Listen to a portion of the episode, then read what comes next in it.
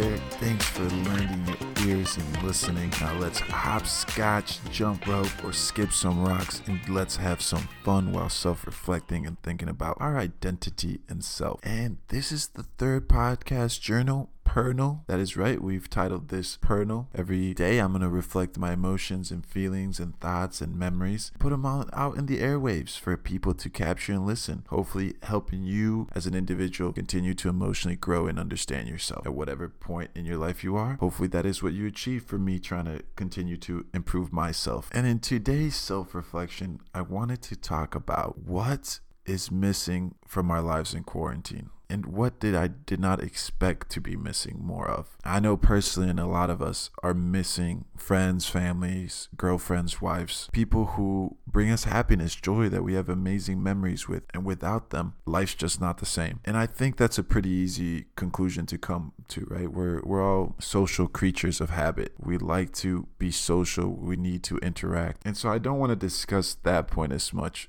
because I think most of us already understand that in ourselves that we need interactions and friendships. But I want to talk more about since quarantine, things I didn't expect I would miss as much, right? Things that you kind of take for granted and then, well, they're gone. And so now you have to do things differently. Let me begin with that I'm in New York City. So you understand if you've been watching news or keeping track of, of coronavirus or COVID 19 at all is that New York City is one of the epicenters. It's terrible out here. Thousands upon thousands of deaths and people contracting the virus. Our systems are shot. No one's going out. It's a it's a scary place to be in. So people are very stuck in place. It's not like more open states where people are able to drive in their cars and kind of get out of the house. People are stuck in very tiny apartments and it's very overwhelming. So, as being in New York City, I've been able to reflect on things I miss about the city. And the one I was weird when I was thinking about it that I'm missing a lot is a subway ride. And if you've never been to New York City or you have thoughts about New York City, you might think, oh, gross, a subway ride. Like, isn't it nasty? Isn't it dirty? There's so many people on it. And that's what I thought for a long time.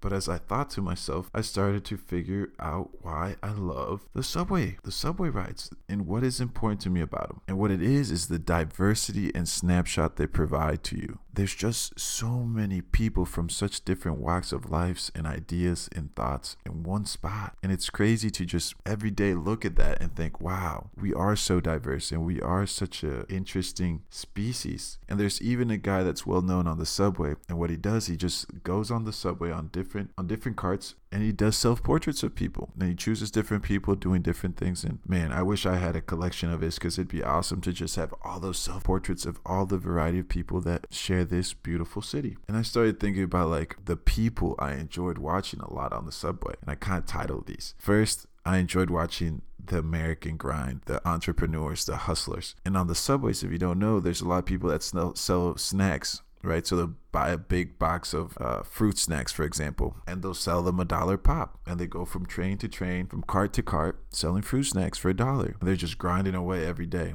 And then, of course, you got all the performers. You have the singers, the dancers. And on the subway, before I hadn't seen, before I got here, was the break dancers and these people go on the subway and they're they're looping around all the pools jumping around flipping and there's not a lot of space in these carts it's it's extremely impressive and they're for sure world class class athletes. So I always enjoyed the grinders because it made me feel good. Like wow, these people have high spirit. Like maybe their situations aren't the best in the world. They haven't been dealt the best cards, but they're grinding. They're trying things out and they're passionate about it. And that's something to admire. The second group I really enjoyed watching for some weird reason was the suits. That's what I call them, the suits. And these are the guys and women that have really fancy suits, right? Really well dressed the nines, but they have like four phones. It's hilarious. They got like four phones. They're emailing on one, talking on the other, talking to their colleague on the side of them, looking like, my God, like their life is just going a thousand miles per hour. Like there's no time to just stop and, and think. And they're just constantly going, going. To me, they're like machines almost, right? Almost reminds me of the Matrix, the, those suits. And they're just so automatic and they seem to be so on top of things because they have to, right? Like one misstep and the day's ruined or whatever they've been working on is, is, is done. So I enjoyed them because I think it shows also the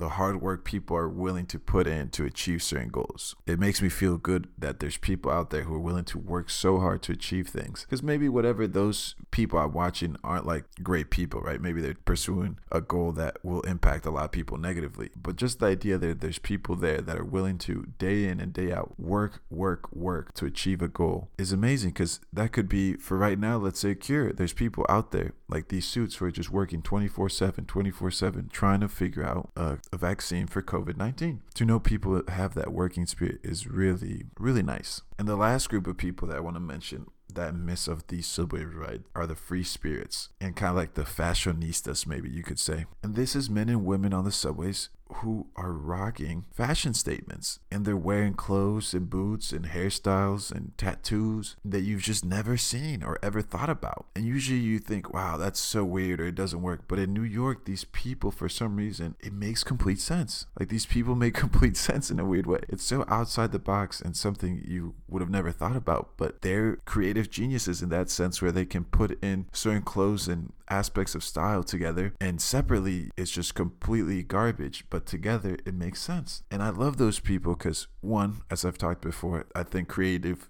freedom and expression is extremely important in self identification and comfort with self. And two, to just be able to see clothes and fashion in such a aspect of creating something new is amazing. Like they're basically inventors in my opinion. Like they're grabbing different ideas and putting them together and seeing if something works. And that's why NYC, New York City is considered one of the fashion capitals of the world because you have these people, these free spirits who are willing to break the rules and boundaries of what might be popular fashion at the time. And then it spreads to the rest of the country because people go, wow, that's cool that's new let's try it and obviously on these subways there's many more identities right and for me who's going through identity challenges, trying to piece together myself. I think it was really nice to be on the subway and seeing the variety of people who have kind of arrived there, made themselves or established themselves. And, and obviously, all these people differ, but they had an identity. And it made me feel good because it gave me hope. It gave me hope that there's not one set path for everybody. It gave me hope that, yes, it might be a process and it might be difficult, but you'll find a way to establish yourself. And so it's been hard for me since I've been self reflecting on this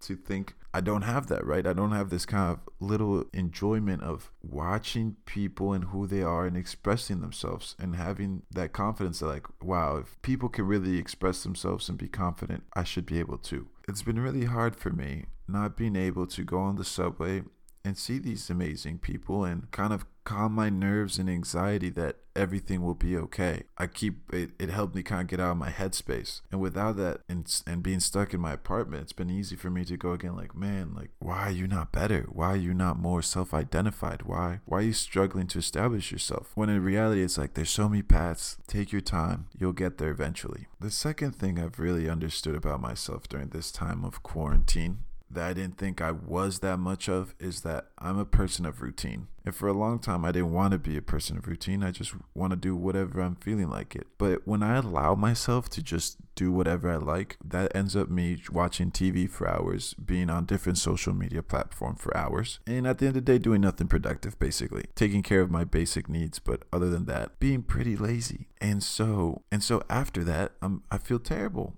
I feel like, man, I didn't accomplish anything. I wasted an entire day when I could have spent being productive on something I want to pursue, some hobby, some goal, had some conversation that brought more meaning and happiness to my life than the simple urge of instant gratification that comes from TV, video games, or whatever else people do. And so I've realized during this quarantine that when I had my job, and when I was waking up and meditating, stretching, and running, and then worked for eight hours and read when I came home and had conversations with my girlfriend, I was much happier. Yes, I was much busier, and sometimes that could get stressful because I wouldn't manage my time appropriately. But the days I managed my time appropriately and was able to stay focused and organized, I was so much happier because I was accomplishing things. I felt like I was moving in a positive direction where I was growing. And so in quarantine, it's been easy, obviously, since there's so much time and basically nothing to do unless you force yourself that I've been able to lose myself in hours of television, hours of video games, and feel very down. So I've